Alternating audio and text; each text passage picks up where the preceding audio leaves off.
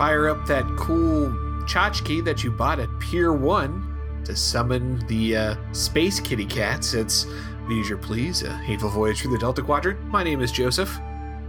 And I'm the hot blonde hiding out in your beach simulator, Peter. Oh, Peter, you are our celebrity. You're our Leisure Please celebrity. You're our the face of our meme template. I'm a big fucking deal right now, man. It's my it's my five minutes in the spotlight.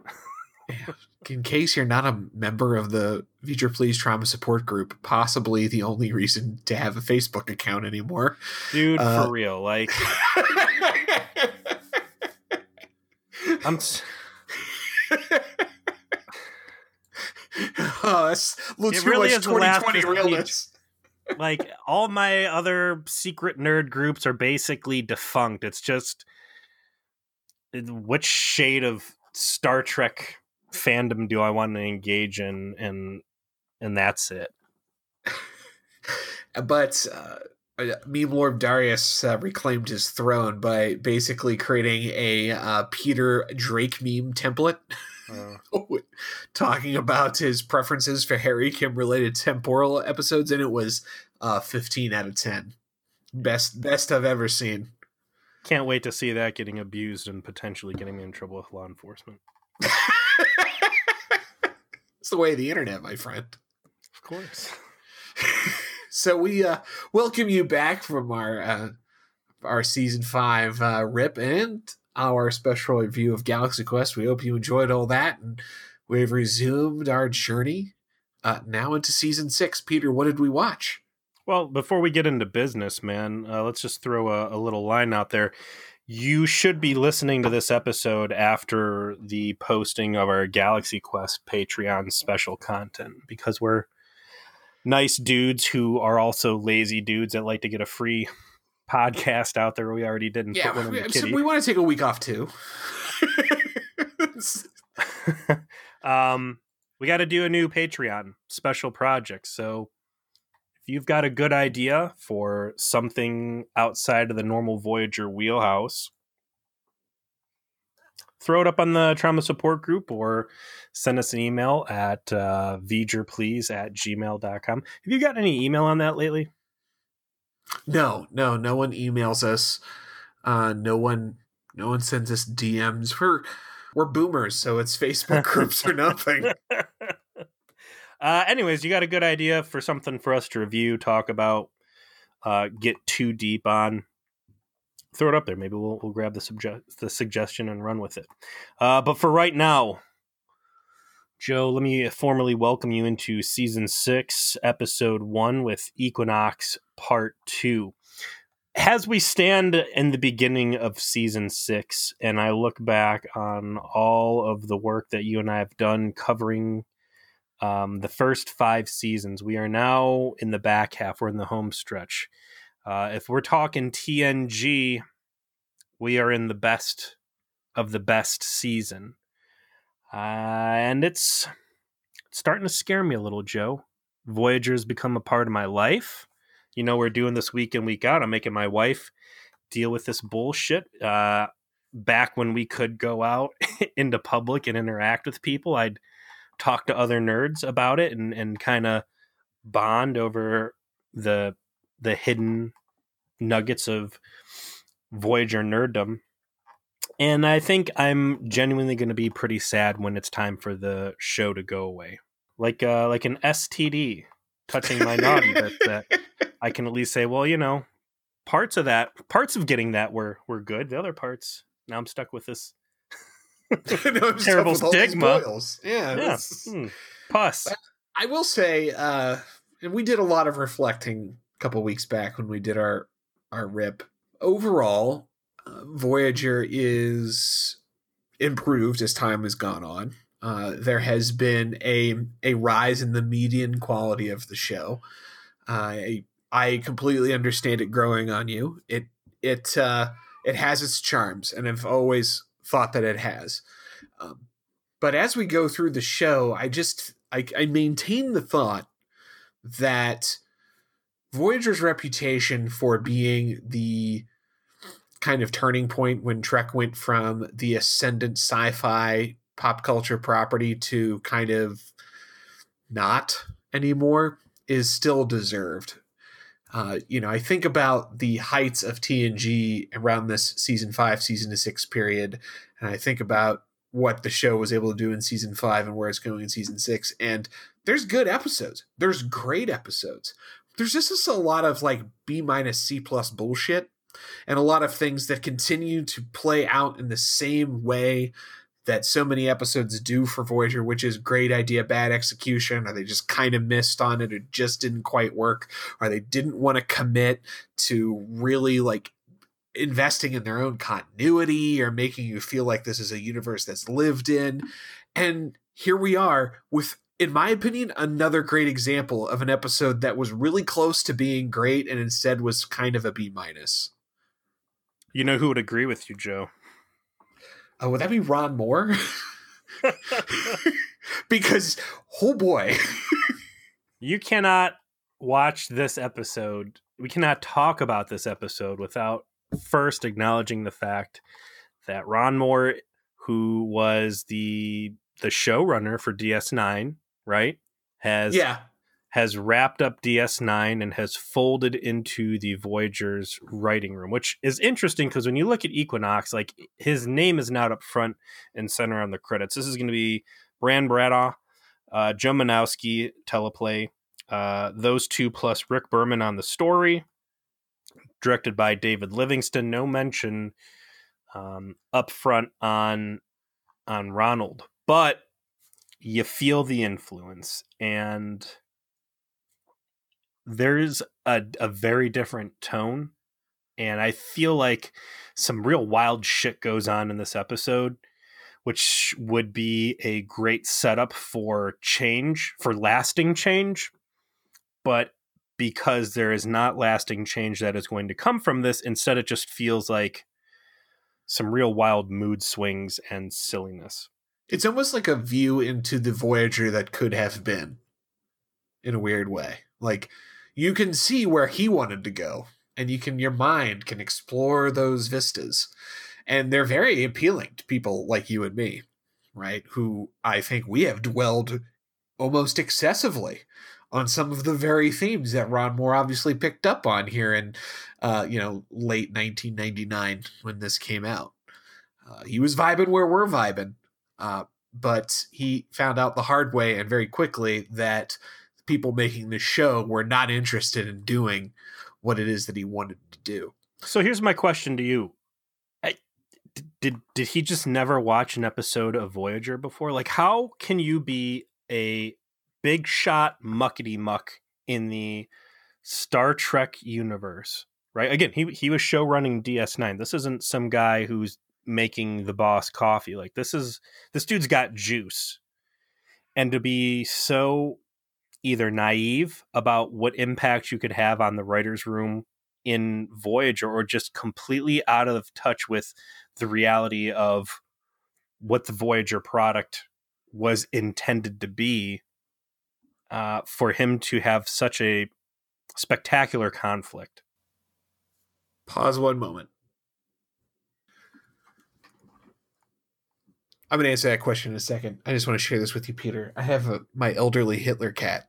Yeah. he did not like that I closed the door so much that he was I heard making him. You heard him? Yeah. he was making a racket outside the door because his bed is in here. Mm-hmm. Like literally, it was like an old man. Like, let me in. Yeah. I'm not. That's it. Was that this was amazing.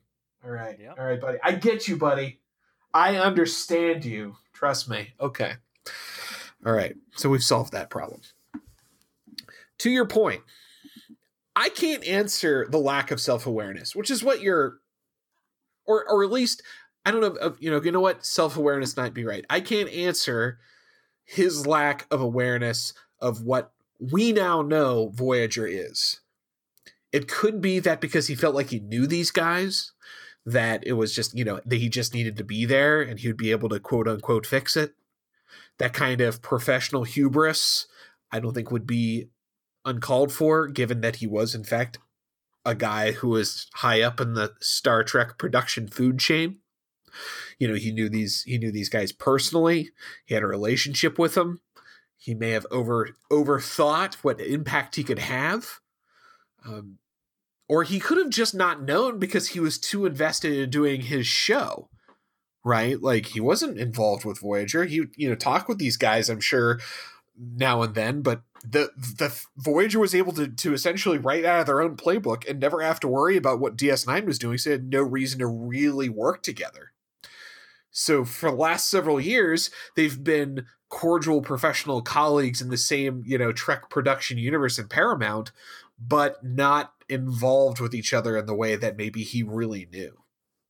Uh, but regardless ron moore clearly did not know what he was getting himself into and he, he lasted exactly three episodes this and the next two the only one where he has actually sole story uh, write, writing credit is uh, as episode two um, but as we said from the jump, his DNA, his fingerprints are all over this, and I I think that the sh- the good parts of the episode are that. Um, you know, we'll we'll get to some specifics, but there's a the underlying conflict between Chakotay and Janeway that plays out during this episode that is great.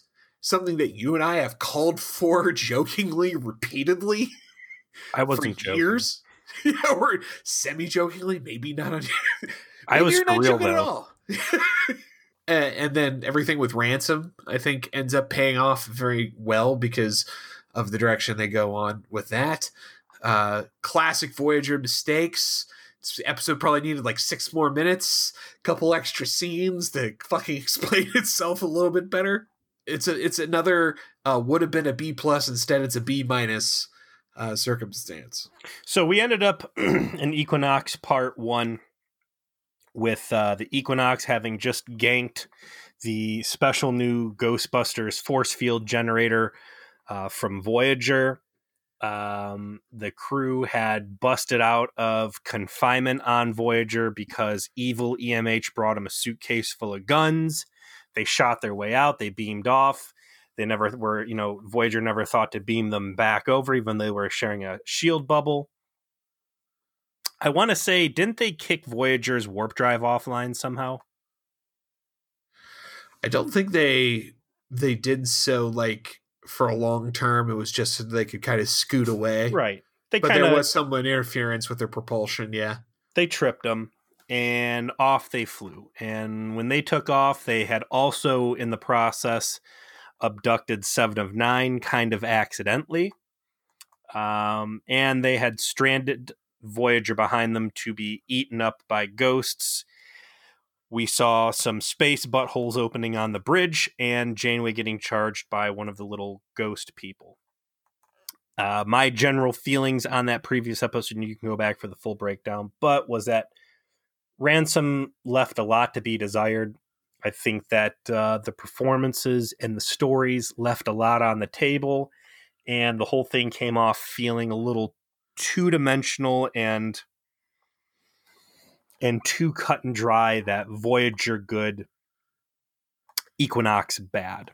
they they felt like they rushed it a little bit, which it, it was just not enough time was spent allowing you to have any nuance. So we were in agreement there. So we open up in episode one, Equinox Part Two, with Janeway engaging in her favorite pastime, and that is shooting a laser into a spatial fissure to fix a problem. Uh, first time we really got treated to that was way back in the candy corn tragedy, uh, time and again. Just like the old days of season one. And uh, yeah, things are not going good on the bridge. These little goblins are flying out. Now, back in Equinox Part One, we'll, we'll call this the Scorpion effect, right? Because we watch the bad guys, be it space goblins or uh, species 8472, when the space goblins hit the Equinox crew members, it's a one hit instant kill with some really grotesque shit going on. When 8472 hit the Borg, the cubes just blew up at the at the mere glance of uh of the space Mewtwo's. But here you get Chakotay and Janeway both get body checked by these space goblins, and no one dies. I mean, they just you know they they popped their uh, their plot armor, dude. They just tore that permanent willpower and they're good. Mhm. You know, it's just what happens when you're a main character. That shit that kills everybody else, it just gives get brush you back a little bit, give you a, give you a touch of bad makeup for the next few scenes. You know, because you're it- all you know- you're all wrinkly. What kills anybody else just makes your cheek kind of look like a ball sack in cold water. For any of you ladies out there who do not have balls, Trust us, it's like if like you're that. ever wondering what a scrotum looks like in cold water, look at Chakotay's cheek or Janeway's face in uh, the majority of this episode, and it's a pretty dead ringer.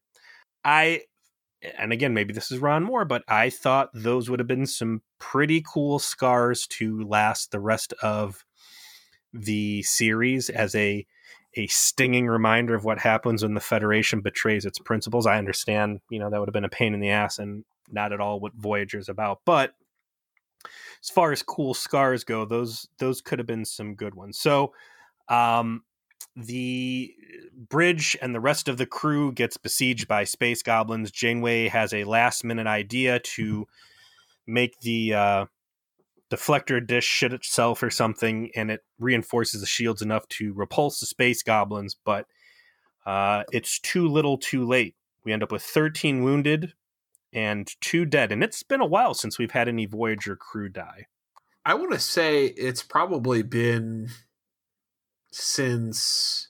Oh, did any of the crew die in the Killing Games episodes? Do you think they had to have, so. right? no Like the Hirogen had to have killed somebody. No and actually i want to say that the um the memory alpha will cite uh in continuity Uh, where is it? Okay uh i want to say the memory alpha will actually say the last death that occurred was uh back in the fourth season which was one and one was that was uh when uh seven and nine had to stay awake while everybody else was in cryo sleep and one Well, of that's the two, right. That's when that's when uh, uh, Jeri Ryan's body double got aced, right? Yeah, yeah, yeah. That's what that's what killed her. So Voyager crew's been having a good run, but but no more. The space goblins get them, and we've gotten uh, some scenes of Janeway very determinedly walking through the halls with her compression rifle. We'll see a corpse of one of the space goblins, and she is super duper upset. Now, back in part one, I said that I felt that the use of space goblins instead of something more humane like um, Ocampa, some some very human thing that we really feel the evil coming off of the crew. That the lack by using little space puppets as the victims, made a little bit harder to vilify ransom in my book. Um, Janeway doesn't seem to agree with that at all in this, and I would say she comes off with more anger and venom uh, towards his actions in this than seemed like it would have been possible by the setup they did in the first one. Granted, she's also scooted off with her science project seven of nine, but I feel like they have Janeway jump off the deep end way too early in this. I agree with you, and that's where I'm saying this episode needed an extra six minutes. I can buy Janeway getting to a place where her anger makes more sense in terms of the story. We'll get into Justified uh, when we start to talk about her actual actions, but in terms of of drawing the line, so to speak, from uh, disappointed, you know, this betrayal just happened to I am now willing to start doing increasingly monstrous things if that means I'm going to get justice. And there that there is a gap there essentially of explaining why the fuck she's this angry. They try to try to fill in those those gaps with a scene that she later has with Chakotay in the ready room. Uh, but it's not enough.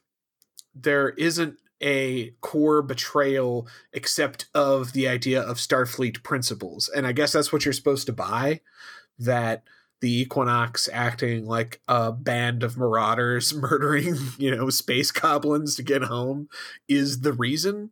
Um okay, I I think that that's probably good enough, but I just that we didn't see that kind of sketched out in the story where I I felt like Janeway's rise to that level of anger was supported by by what we saw on screen. She has all the wrath of a jilted lover, and I feel that it's missing that personal connection for her to to have the venom that she does. Like maybe like if she had served with Ransom or like Ransom was her first captain when she was like in a lieutenant or something, you know, and like admired him. She was he was some kind of mentor, you know. Uh, like some kind Had of connection. She stuck her neck out on the line for him at some point in the past. There needed to be that personal yeah. spite.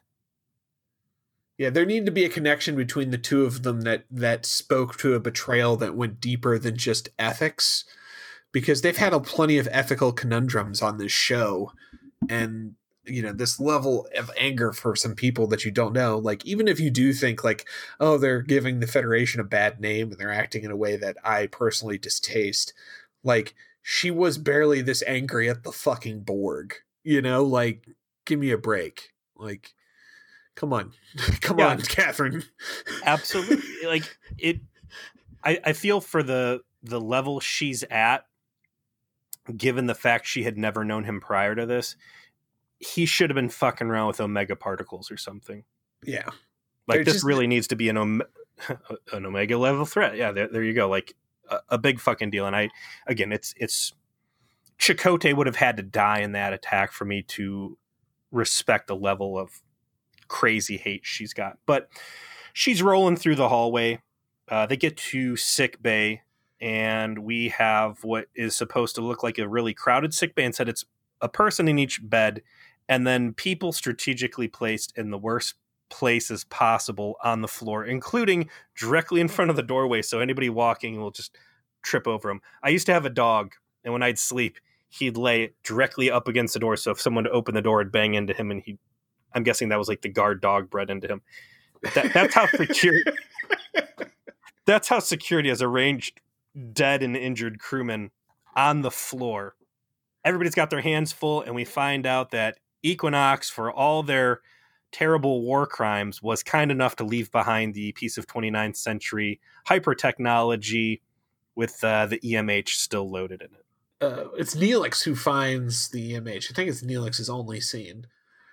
Uh, he finds the mobile emitter, takes it back to sick bay. They activate the doctor, and we know as the audience that it's actually the EMH from the Equinox, but he's physically exactly the same looking as uh, the Voyager EMH. And he starts, you know, treating everybody, but has that sort of suspicious eye raise observation of what's going on around him and is clearly a little bit off. They don't really move that forward quite uh, right away and this scene in sick bay between Janeway and Chakotay is kind of where they start to put together the the main conflict, which is going to be that Chakotay, you know, hey, we need to stop these aliens from attacking us. We need to maybe find some way to communicate with them, deal with this issue before we do anything else. And Janeway's like, no, fuck that. We're gonna go find Ransom. We're gonna kill his ass. Well, there's a exchange there that stood out to me you know, she's like, "Oh gosh, we can kind of hear what the message is, and then it sounds garbled crap or whatever." Like this is going to be hard. And then Chakotay goes, "Well, I once figured out how to communicate with a Trellian C pod, so I can figure this out." It's like, how about last season when like you talked to chaotic space and brokered a deal to get? yeah, like, use your dream powers, bro. Come on. Why? Why are we making up you talking to dolphins when you've got a perfect example of doing just this very kind of long distance diplomacy. Why why do they refuse to talk about that? Granted, the fight was awful, or the flight, as I like to call it, but you've you've got these great examples. Use them. Uh, we also get a nice uh, up close shot of what we'll call the ball sack facial damage. And I'll say at this point, I'm not really. No, no, I do have my notes. Yeah, Doctor is definitely evil. So I don't know if they were if they were trying to trick us uh, or not. But the next scene is on the Equinox. Uh, Ransom is like chilling in his like uh, beach like brain simulator they got this little like synaptic thing that they can put on your neck to kind of like see vistas, and this one happens to be, you know, Southern California. he turns it off because uh, uh, Seven of Nine is brought in by by his goons, and he's like, "Hey, how about uh, you help us out? Help us get home, huh? Wouldn't that be great? How about you do that?" And she's like, mm, "No, you uh, you seem terrible." And then he's like, "Why don't I like sort of creepily do this thing with your hair?" She she's like, uh, "Yeah, that's that's kind of reinforcing that I think you're shit." And uh, then he says, "Like, all right, well, you know, take her to sick bay, check her check her injuries, and then take her to the brig."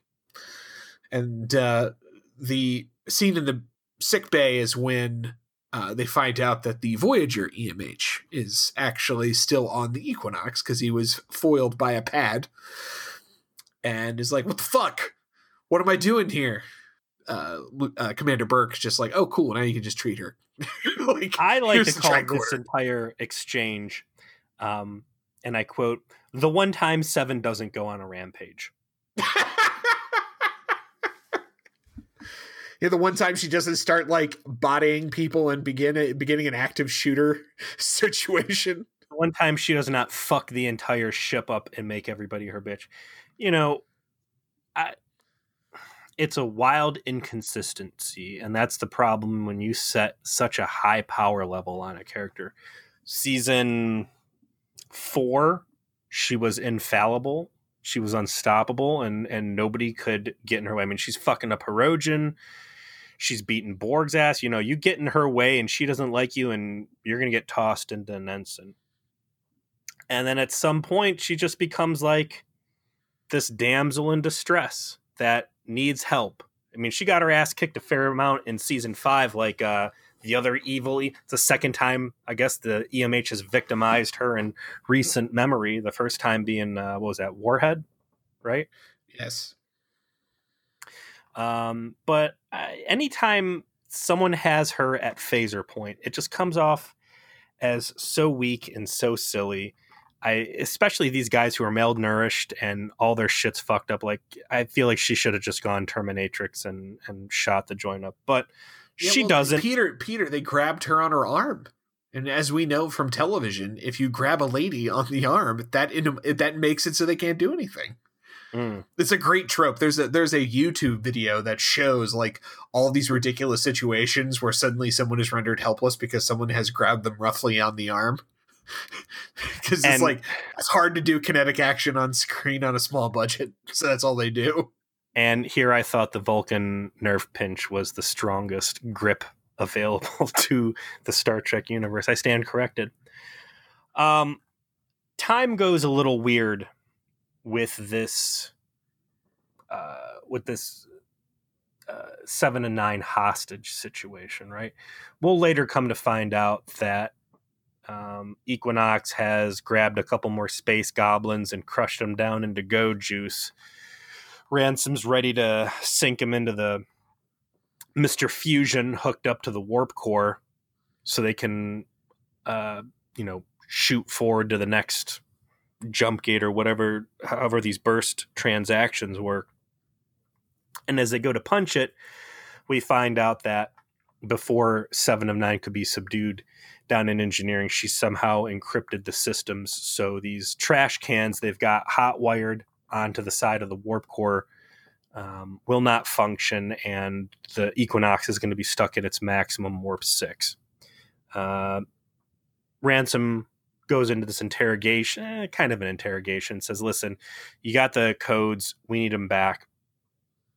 She's like, No, uh, ransom plays the listen you know borg efficiency you understand that what i'm doing is uh, just trying to, to to be as efficient as possible and the ends justify the means. And she's like well too bad for you. Uh, it took me three sis, uh, seasons of having to play out the same story over and over again but it finally stuck and now i'm a good person who does not value borg efficiency anymore and you're a, you're a bad man with your bad touch i don't want to help you and he says, "Well, I'm going to have the EMH help me pull the information I need out of you." And in the process, he disables the EMH's ethical subroutines and turns them into another Mister Hyde like the first evil EMH we saw that was still over on Voyager, and says, um, you know, we can dig out that ocular implant or whatever that big brass chunk is in your frontal lobe and extract the information we need, but it's going to turn you into like a, a vegetable. vegetable. Yeah. Yeah.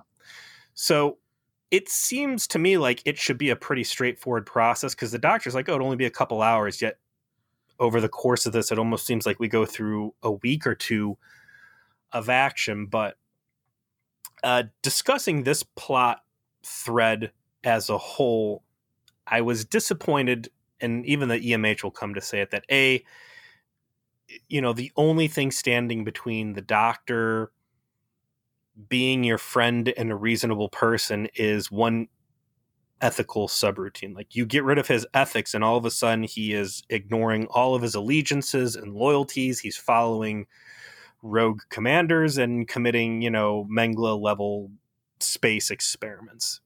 That is the other part of this episode that needed extra time to me.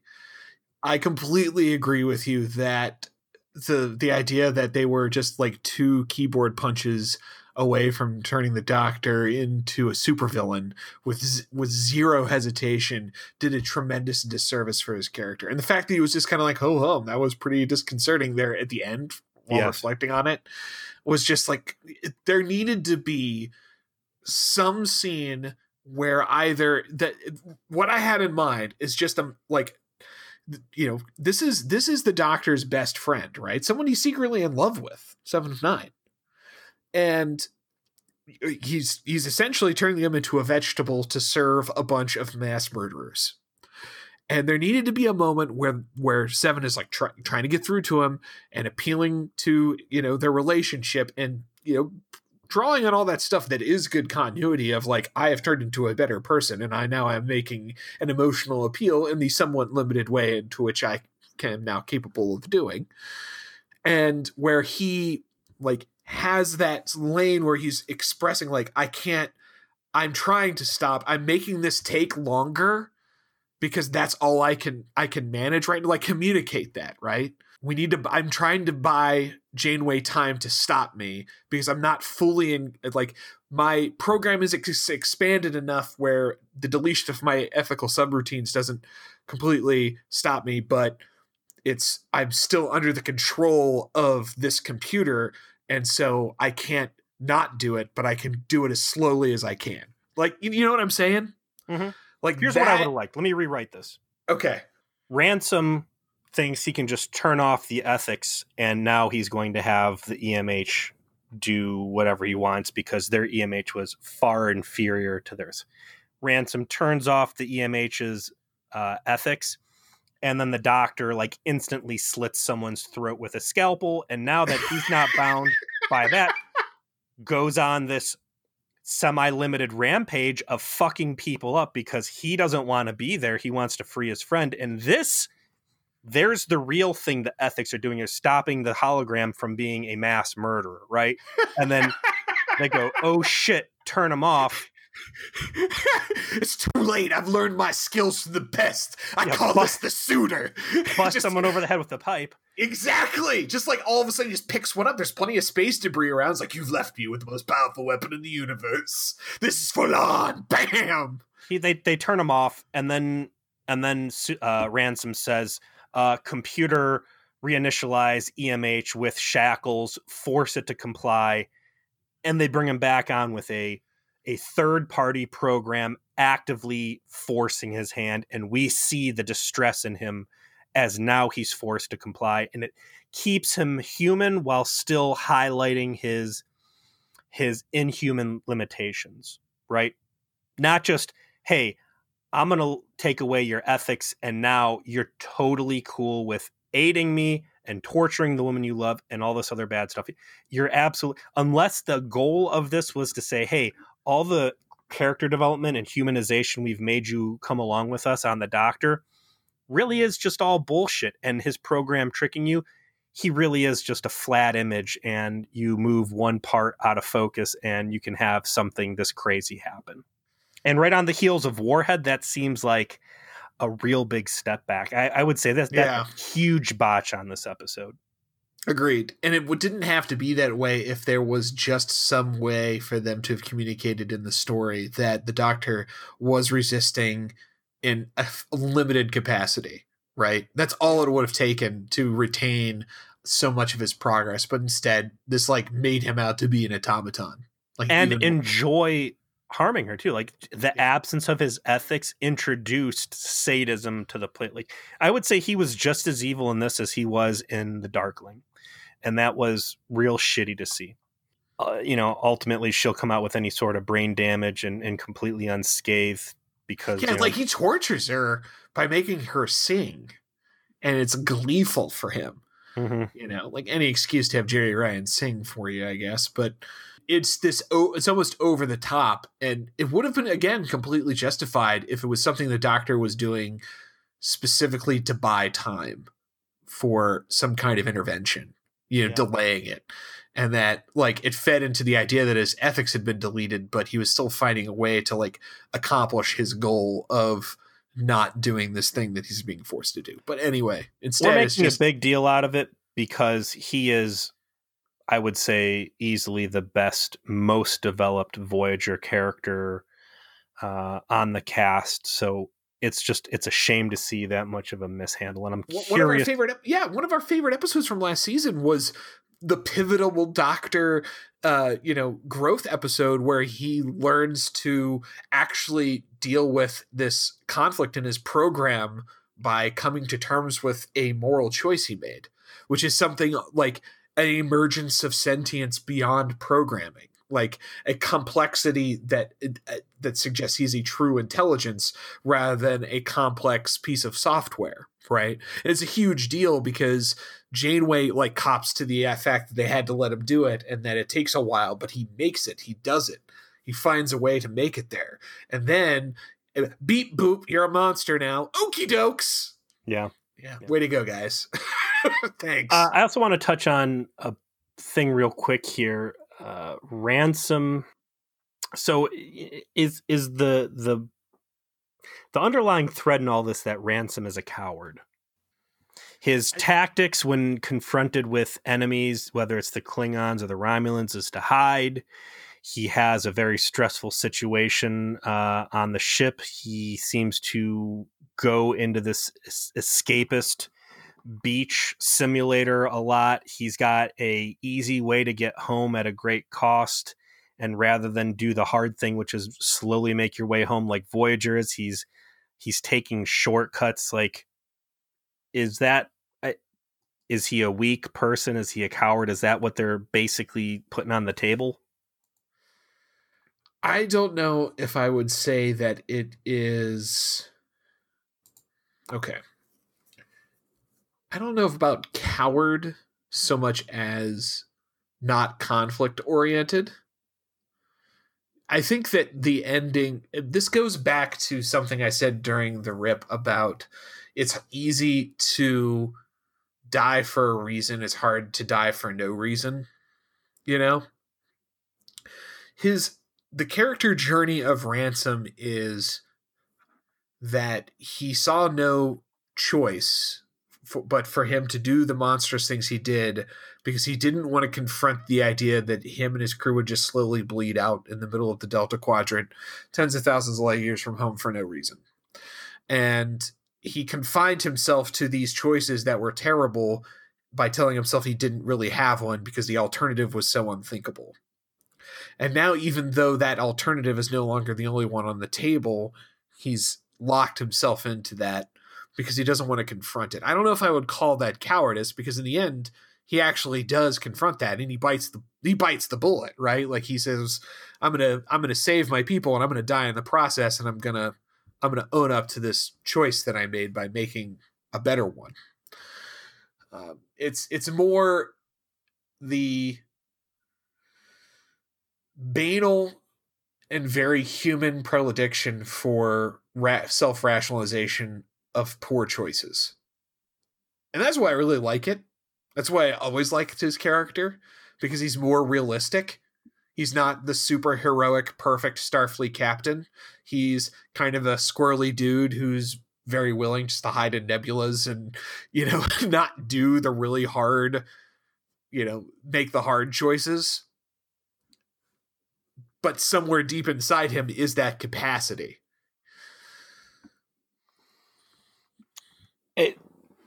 It'll play out interesting uh, as as things go. I think a lot's done to redeem his character as far as interesting in my eyes, and his interplays with the Doctor and Seven are a big part of that.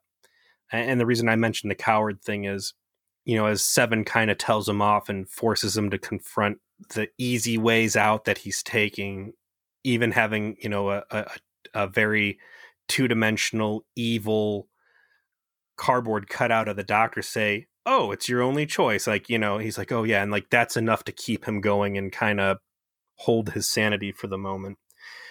Back on Voyager, we've got uh, the first attempt to try and reconcile things with the aliens. They've got a message they're going to play, and as a show of goodwill, they're going to drop the shielding around the bridge and invite basically the um, the space goblins over to to bring him to the negotiations table. And as they're getting ready to do it, we have a very Chakotay moment where he goes, "All right, guys, put your guns away.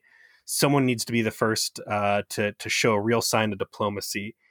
And Janeway just shuts his ass down, like, uh, "Belay that order. We're gonna have guns out and pointed, so we really express." how serious we are about peace, I guess. And it's it's the it's the first real inflection point of the conflict between Janeway and Chakotay of like, we will come in peace. Janeway's like, fuck peace, we come armed. It's like we're beaming into uh the the office of a planet's president. We come with guns. It's a great episode for Chakotay and a real bad episode for Janeway. Oh yeah. Because I would say Chakotay rides deep on his what we what we would think his character bible is right? He's sticking to his dna and janeway is just so deep in crazy town and acting so uncharacteristic that uh, again i really think that there should be some consideration that she's under an alien influence at this point for as erratic as she's behaving but at this point it's still kind of masked. The the chakotay janeway conflict is hands down the best part of this episode it is because we've seen the two of them kind of evolve in terms of their relationship over the course of these five uh, going into six seasons. So we're far more invested in that than the story of someone like Ransom, who we know isn't going to be long for the show. He's a guest star. He's clearly probably going to be out, you know, one way or the other after this episode. I really like his story, but I'm not invested, right? Like this is this is the thing. This could have lasting consequences. It it it's and it's even portrayed in a way that it should, because it isn't just you know first it's Janeway wants to do okay I'll I'll try to communicate but we doing it with guns. That doesn't work. Okay, Chakotay's like, all right, let's try this again. And Janeway's like, nah, we going and we're gonna go get Equinox now. We've we did it. We tried your thing and it didn't work. They have their first sort of back and forth on in in the ready room where she like expresses like yeah i'm angry. I'm pissed. I want to fucking get this guy because he's a starfleet captain and he is doing dirt and i will not stand for it. Again it kind of feels a little displaced because there isn't a personal connection. It's just apparently entirely on ethics which is just kind of thin. It just is. There's another and, beat that gets missed here too and i didn't realize it until right now but all of her anger purely based on the fact that you have a someone who took the Starfleet oath doing bad things because uh, of their own warped ethics. Like it's this direct mirror to the Maquis and Chakotay. Chakotay was a Starfleet officer. Chakotay turned his back on Federation and, and Starfleet principles and went off and did terrible terrorist shit and murdered people and did bad stuff. So like all the stuff she's accusing ransom of you know she's got embodied in Chakotay and that's a lot of hypocrisy and again they don't you know Chakotay could have been like listen you got this crazy hate for him like you know is that the same hate you harbor for me and the rest of the the starfleet maquis and the crew? Or you know have you seen past that and seen that people can change and get better? Like that would have been a big mess to bring out on screen and, and certainly not enough for one episode to cover but uh, it's becomes this real complex situation. They call these animal the space goblins in. They don't shoot, but the things shriek and then fly away. Uh, it's during this scene that you really notice how much damage Voyager's taken in these attacks. It seems uh it seems like a lot based on what the space like I get the space goblins can melt people, but maybe the space goblins only melt people on the Equinox and on Voyager they leave huge scorch marks on the wall. Tear the ceiling down, but uh, the bridge takes a lot of damage through a couple interactions with these things.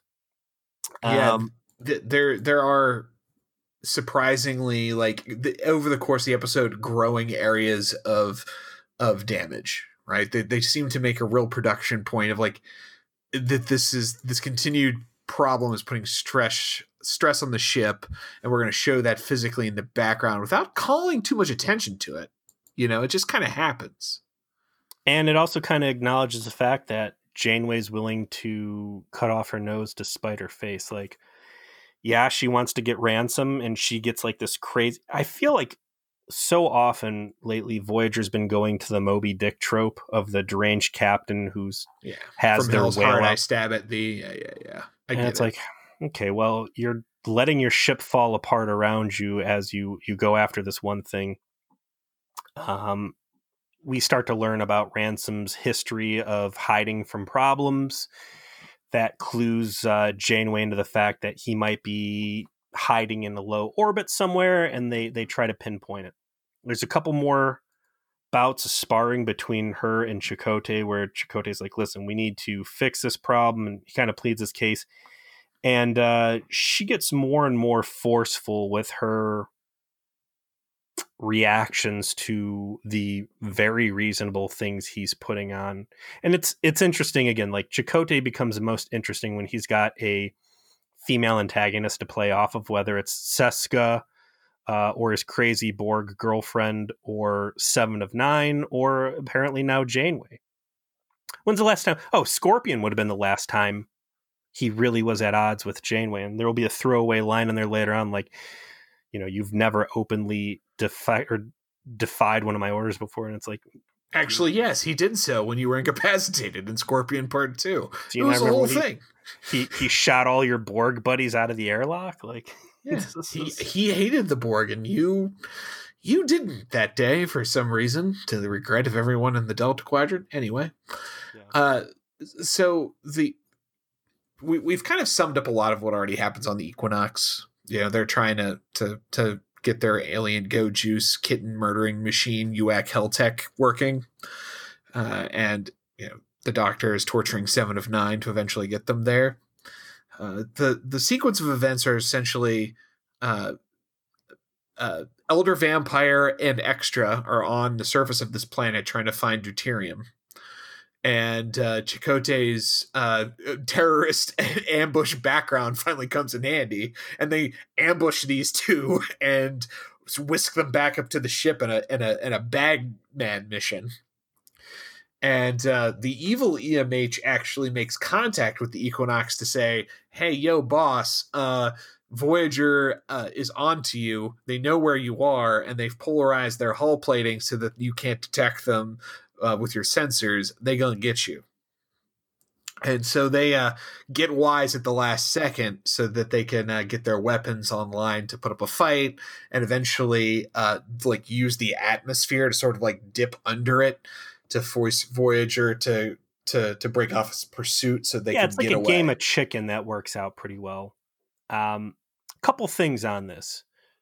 Uh, one, the CG work in the ship battles and and all the ship shots really is top notch. I felt in this episode. It's really cool seeing other Starfleet vessels on screen.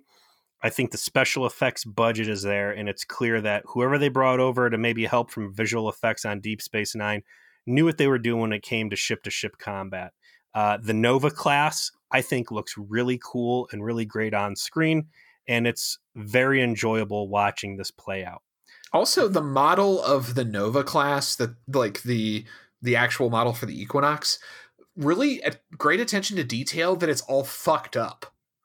Right? Yeah. Like this this the ship is super fucked up on the inside, but also on the outside you see like all these scorch marks and blown out bulkheads and like it's had a rough go, right? Like it's it's still together but not whole. And they make a point of the the model not being pristine on the outside as well. So, so here's the disconnect, though: is you have uh, Equinox, which is a little bullshit science vessel that was the replacement for the Oberth uh, Zeppelin explosion extravaganza, right? It's right. it's a science ship. Then you've got Voyager, which is anything from a deep space exploration vehicle to a uh, a Dominion era warship, right?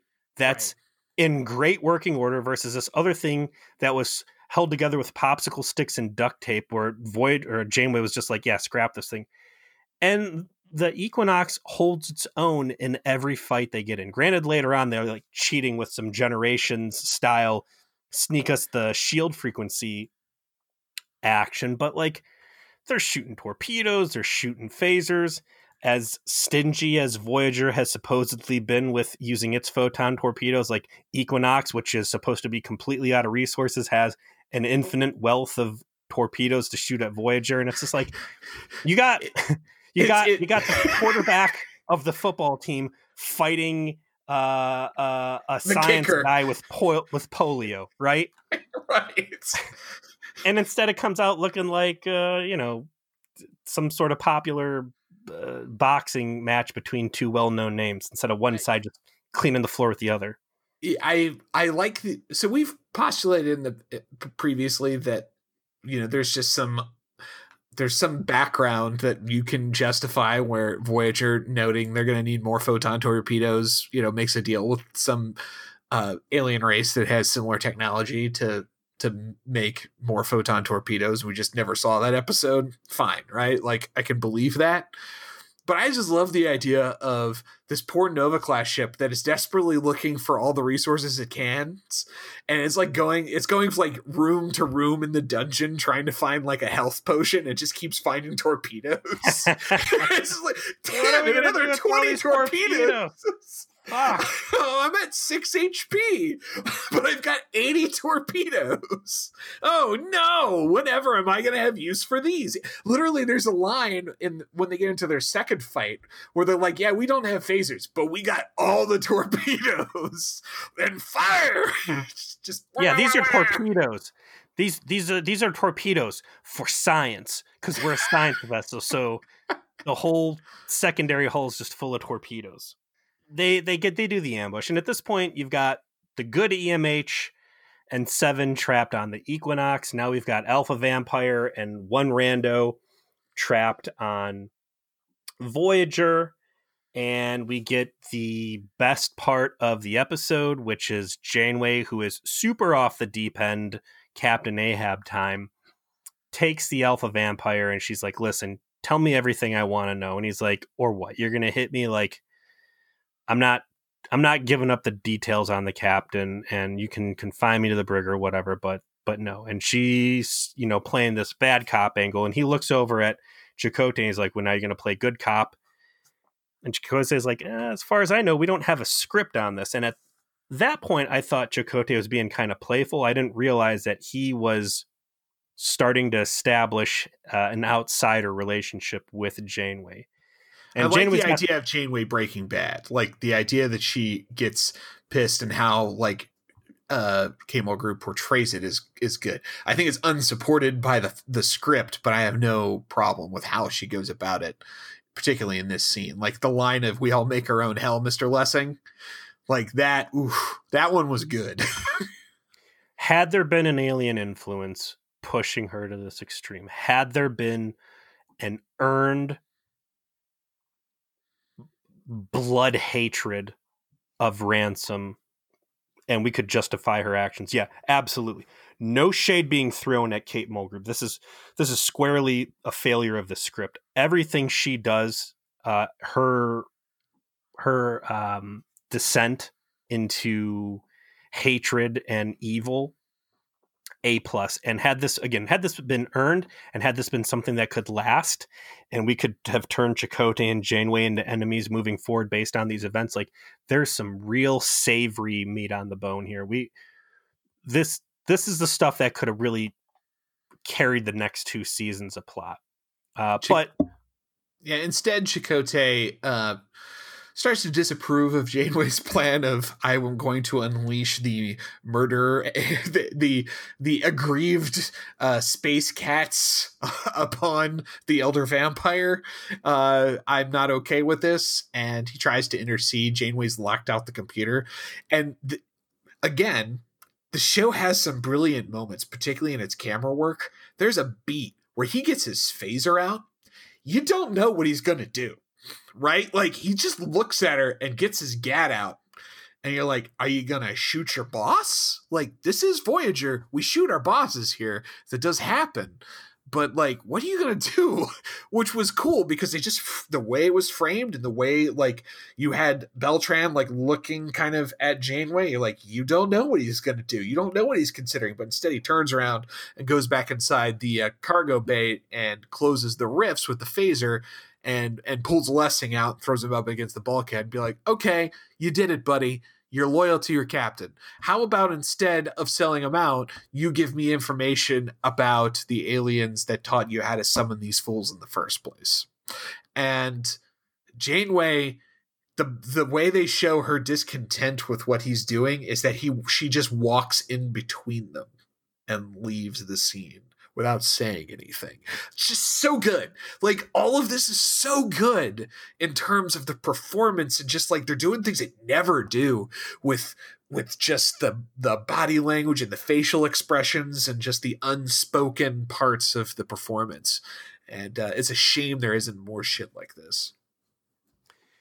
This is a plus Chakotay stuff. I mean, this is right in his wheelhouse. It's ethics, it's disobedience, it's uh, doing the right thing no matter the cost. Uh, we've seen this kind of stuff out of him before in Scorpion, and all I could say in my notes is "fuck yes, Chakotay." I was really excited to see where this was going to go. Um, there is a staff meeting, and uh, they lay out on the table that they're going to go and try and find these uh, the aliens who introduced Equinox to the space goblins. Uh, and that Lessing's the one who spilled the beans. We get a what I thought was foreshadowing from the evil EMH, and he's like, uh, "Did any of the other plans get revealed?" And I was like, "Oh damn, evil EMH is going to go kill this guy with the hypo spray." That because again, my assumption is you're never going to see these people past this episode. That Ransom's going to die, and everybody on Equinox is going to die, and that we're going to have to find a way to kill off the other Equinox members who are on the ship. And how better than a evil AI EMH who has access to a suitcase full of guns and hypo sprays full of poison. But uh, at the end of that, we get another confrontation between Janeway and uh, Chakotay, where she goes to put him on blast, and instead he puts her on blast, and it's again, it's it's juicy stuff. She drops, you know, you've never openly disobeyed me because I don't remember Scorpion at all.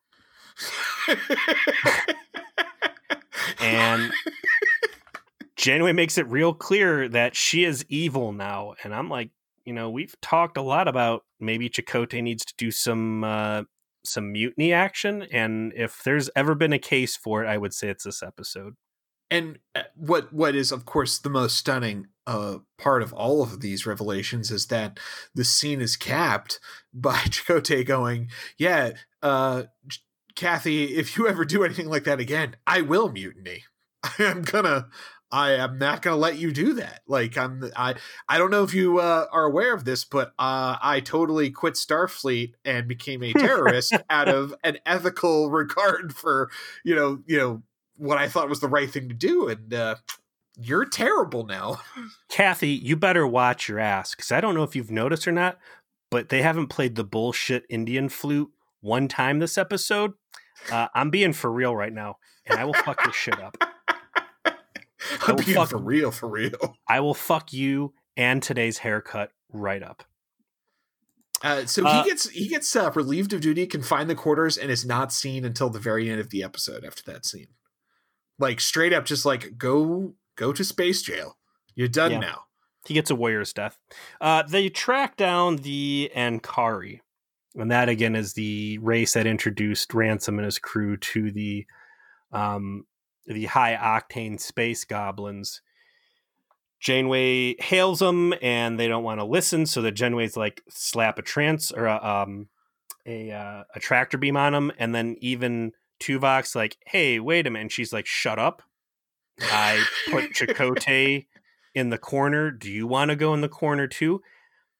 Very disappointed that you didn't have a stronger showing from Tuvok. You've never seen both Tuvok and um and uh Tuvok and Chakotay both unite against Janeway's wishes when she's acting crazy. And I think again, this would have been a really good episode to finally bring that to fruition. But uh, Tuvok's balls shrink, and he's like, "Okay, Captain, we'll put him in a tractor beam," and then we have our little meeting with him. For as good as the Voyager one-off alien races have been and looked, like these Ankari are the complete antithesis. They've got these garbage bag masks that look terrible they look Their very plasticky. They're not moving right. Like, I I think they probably looked fine in episode one because those characters didn't talk. They were totally immobile, so it looked fine then. But then they're like, okay, so we've got this look and we've got this thing, and then they're like, okay, now they're gonna have a dialogue, and there's just like the whole fucking thing moves when they talk. I'm like, oh no, that doesn't look good at all. It did not look good at all. The actual like, I'm gonna put you in jail uh, dialogue doesn't come up until the next scene, which is when the Ankari actually come on to Voyager to help them communicate with the aliens. When uh, Janeway breaks even further bad and makes a deal with the aliens that they can destroy the Equinox in exchange for not attacking uh, Voyager anymore, and that Voyager will help deliver that onto them. But you know, just to show like how dedicated she is to the task. And also, I think around this time is when Ransom randomly has that scene where she he finds this strange blonde, hot blonde woman, and his his mind escapes. like, oh, I wonder who that could be. I've certainly not met any attractive blonde ladies lately. I don't know who, why my subconscious could possibly be doing this. Pay it no mind. I thought for a moment that somehow Seven of Nine had like gotten her consciousness in there to appeal to him. She says like he's like, "What are you doing in here?" And she's like, "Oh, I'm hiding. Same thing as you." And I was like, "Is, is that really Seven of Nine like retreating to another place?" No, Seven of Nine is just completely useless, laid out on the table, being tortured by the Doctor. It's just a figment of Ransom's imagination. Uh, it would have it would have been cool if like she had explained that you know, because of the nature of the cortical stimulate stimulation of that alien technology allowed like her own cortical implant to broadcast to it to communicate with them or something. Wow, like, what a great look, plot point that could have been, Joe. Yeah, one look at that techno babble I ripped off in 10 seconds. You know, like not hard. Just so that uh, like 7 of 9 had, had could some have agency. Yeah, well, I mean, and it could have played up to you know a new aspect of her character of now she's the one attempting to bring the humanity out in someone because she's learned from Janeway and it's like the other side of the coin of like Janeway's breaking bad and doing all this bad shit while her her protege in humanity, Seven of Nine, is actually learning from her prior example of I'm going to try and convince this guy to do the right thing because that's what I have been taught to do.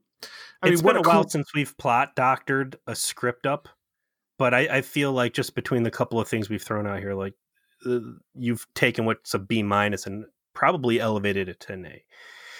For them to have had an entire season between Equinox one and part two, and for this to be the best they could come up with is is a real head scratcher. Like, what the fuck?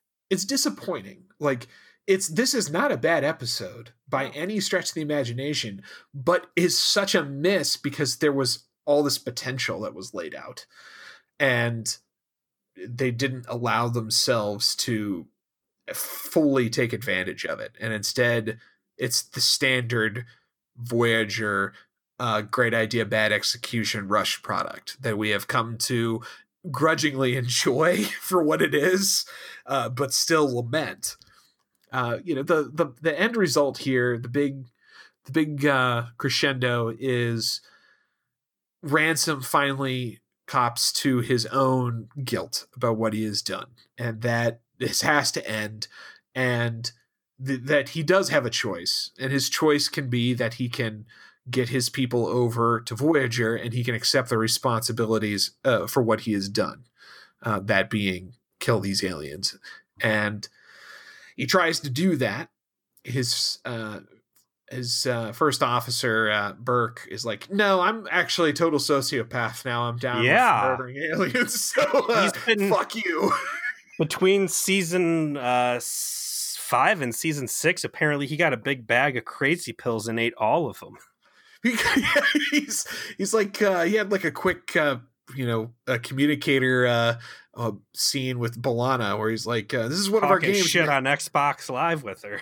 Yeah like uh it's a shame it's like you know people are dying and he just says it's a sh- uh, it's a shame that you have to be one of them and just turns it off like oh okay you're just a complete asshole then like you seem to be just a sort of ends justify the means i'm my i'm my boss's bag man and i'm willing to do the dirt because i'm in it to win it to yeah i'm just i just like killing things now i'm just i'm a i'm a i'm a sociopath it's fine Yeah. Uh, okay okay bit of a change I feel like Ransom's heel face turn, like his decision that he wants to be a good guy after all and throw himself to Voyager's mercy. S- somehow I feel like it was justified. Like it didn't seem unearned. It seemed like he did have a legitimate breakthrough. I'd say it's good acting and and the the plot steps were there that when he's like, you know, we're going to try it the right way and I'm going to face up. Because that was one of the things that he mentioned a few times back in part one was like, I don't want to sit in a brig. Uh, There was definitely a fear component to why he ran and him accepting responsibility for what had been done and his desire to atone. Like, it felt good. I was like, maybe this is going to turn out pretty interesting after all. And instead, yeah, uh, Burke going two dimensional evil guy and uh, pulling a mutiny uh, offsets that. So blonde engineering lady's like, all right, I'm going to take him down to the brig. Instead, she takes him down to engineering and is like, hey, I'm on your side after all. And he's like, great, we're going to undermine Burke and, and try and wrestle this thing out of the trash fire.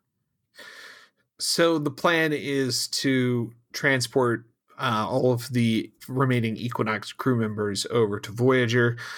Um, she, you know, this requires him to contact Janeway, and he says, "Listen, this is my plan. This is what we're gonna do. Uh, I was gonna just surrender, but Burke has decided that he's not down for that, so I'm gonna gonna do this instead." And and the other like side of the this needed more time janeway immediately goes from i am willing to make deals with aliens to kill you to sate my vengeance and also i've imprisoned my first officer and probably my closest friend over my desire to kill you uh to okay now that's fine. Like that. Like just in an instant. Like What the why?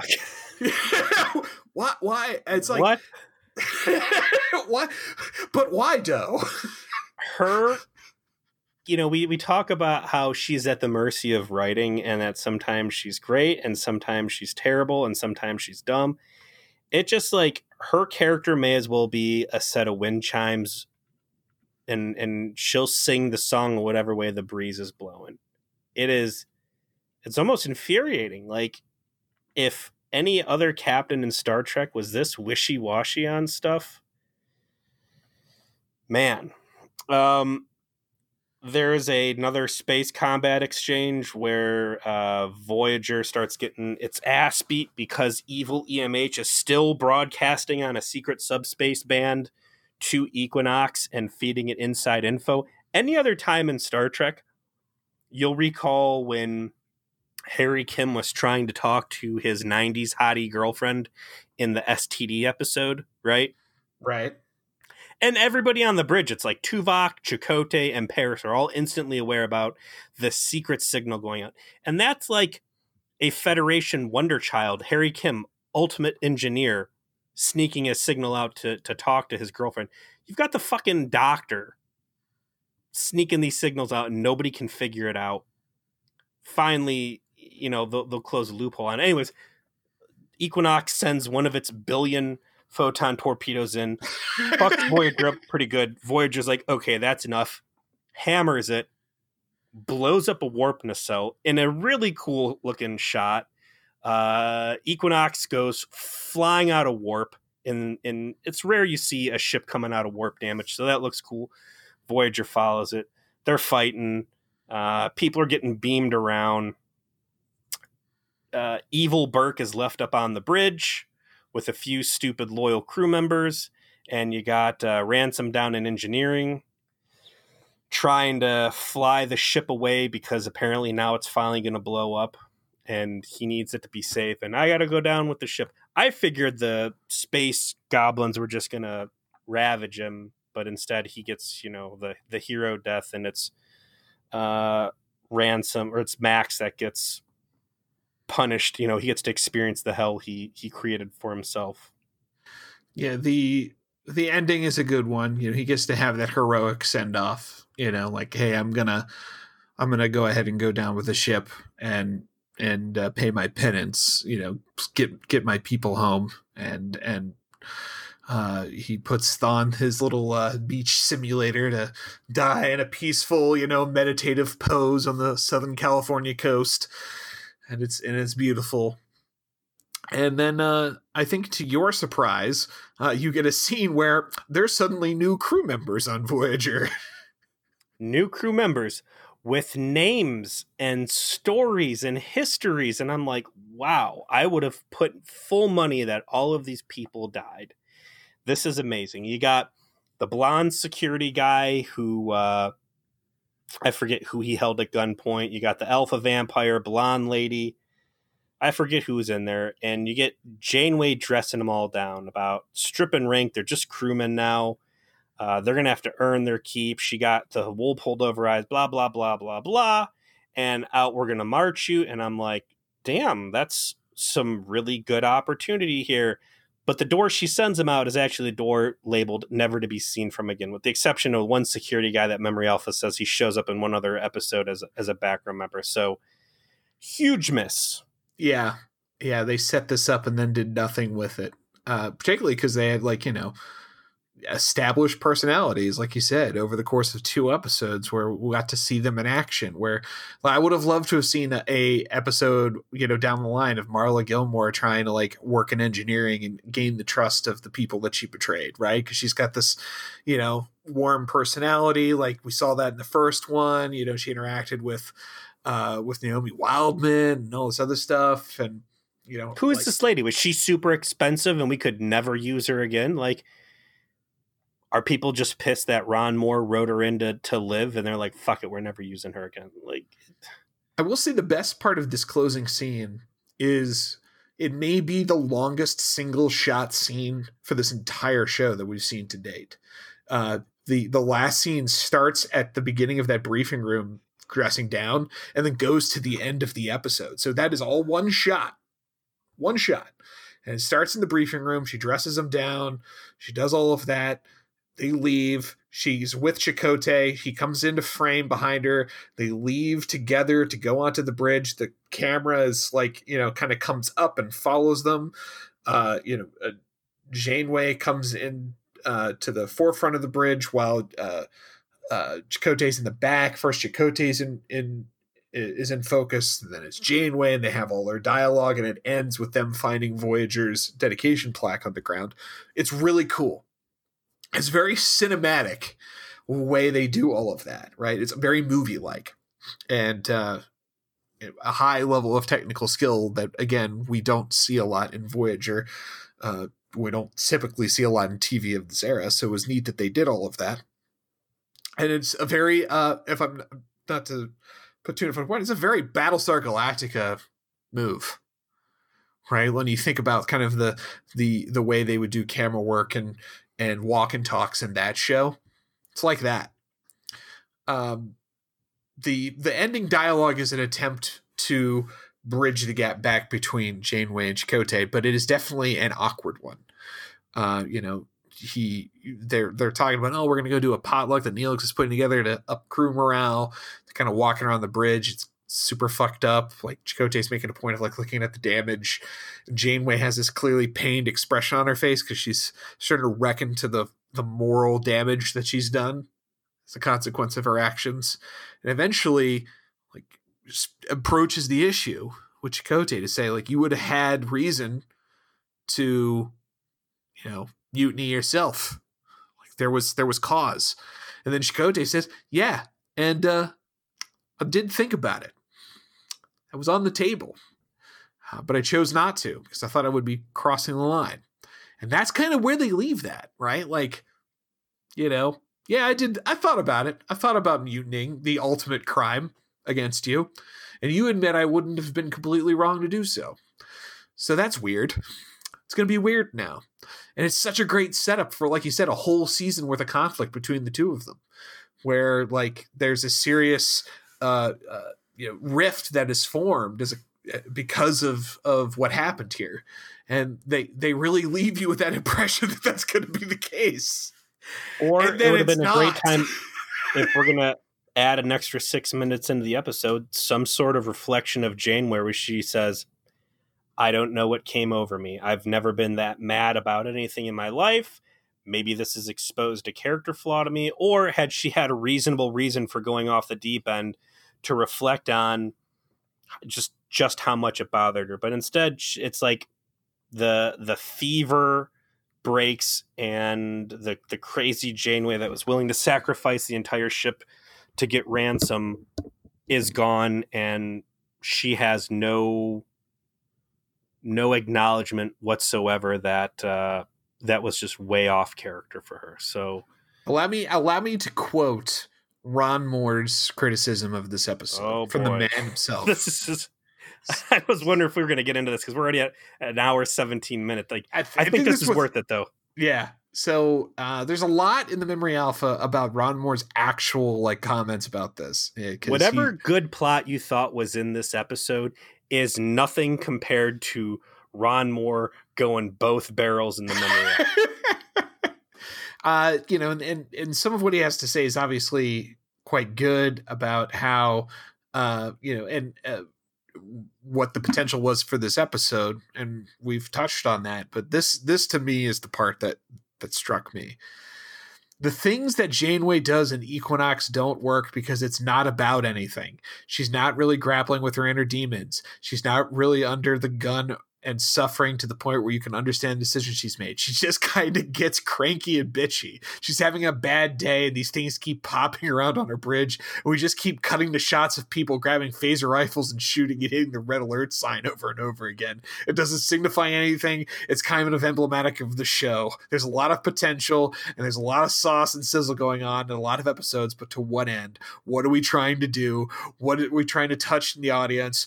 what are we trying to say? What are the things we're trying to explore? What are we doing in this episode? That was my fundamental question. I mean, what else can you say, right? Like the dude, the dude gets it, and he gets why what doesn't work. What else could you say? Uh, you could say the entire second paragraph where he goes on to further criticize it. Like I, I I'll be very interested watching the memory alpha for the next couple episodes while he's in that writings room and and what else is he saying? And unsurprisingly, it'll go on to say that this shaped the Pegasus experiences and crisis that uh, BSG will encounter, um, where we see what could have been here kind of realized differently and and much better, I would argue, in BSG. So it's also like the entirety of Battlestar Galactica can be seen through the lens of Voyager in a way that I think is is not is underrated. Like, you know, Battlestar Galactica is not about Starfleet and terrorists. It's about military members and civilians. Okay, and now they're a unit and they have to learn to get together. And it's not it's not uh, Janeway and Chakotay. It's Admiral Adama or you know originally Commander Adama uh, and President Roslin who have to learn to cooperate from different worlds and and make a, a whole unit out of what they have left. You know, like it's clear that his interpretation of BSG was I'm going to do Voyager, but with blackjack and hookers. In some cases, literally. So, uh, it's it's uh, it's really something to see some of his commentary.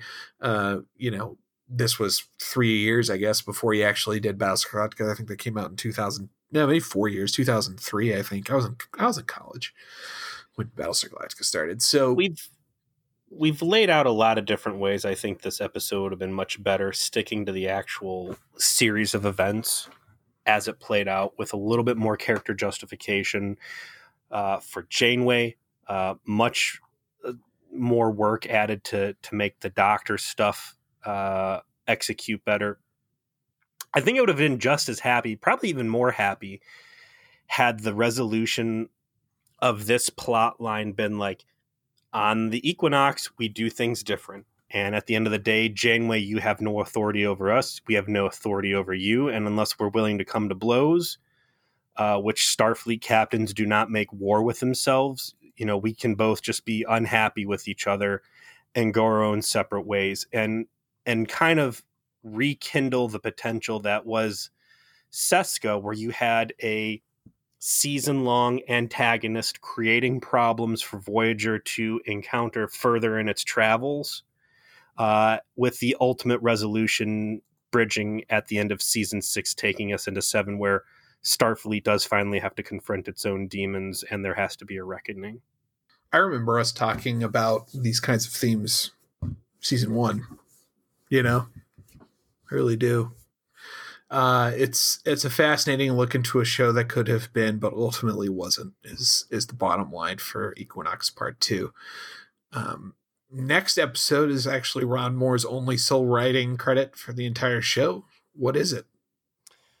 Season six, episode two, Survival Instinct, and we have what looks like uh, seven of nine back in her old uh, full Borg regalia. Which, if that's the case, I'm sure she's going to be thrilled the last time we saw her borged up was Living Witness, right?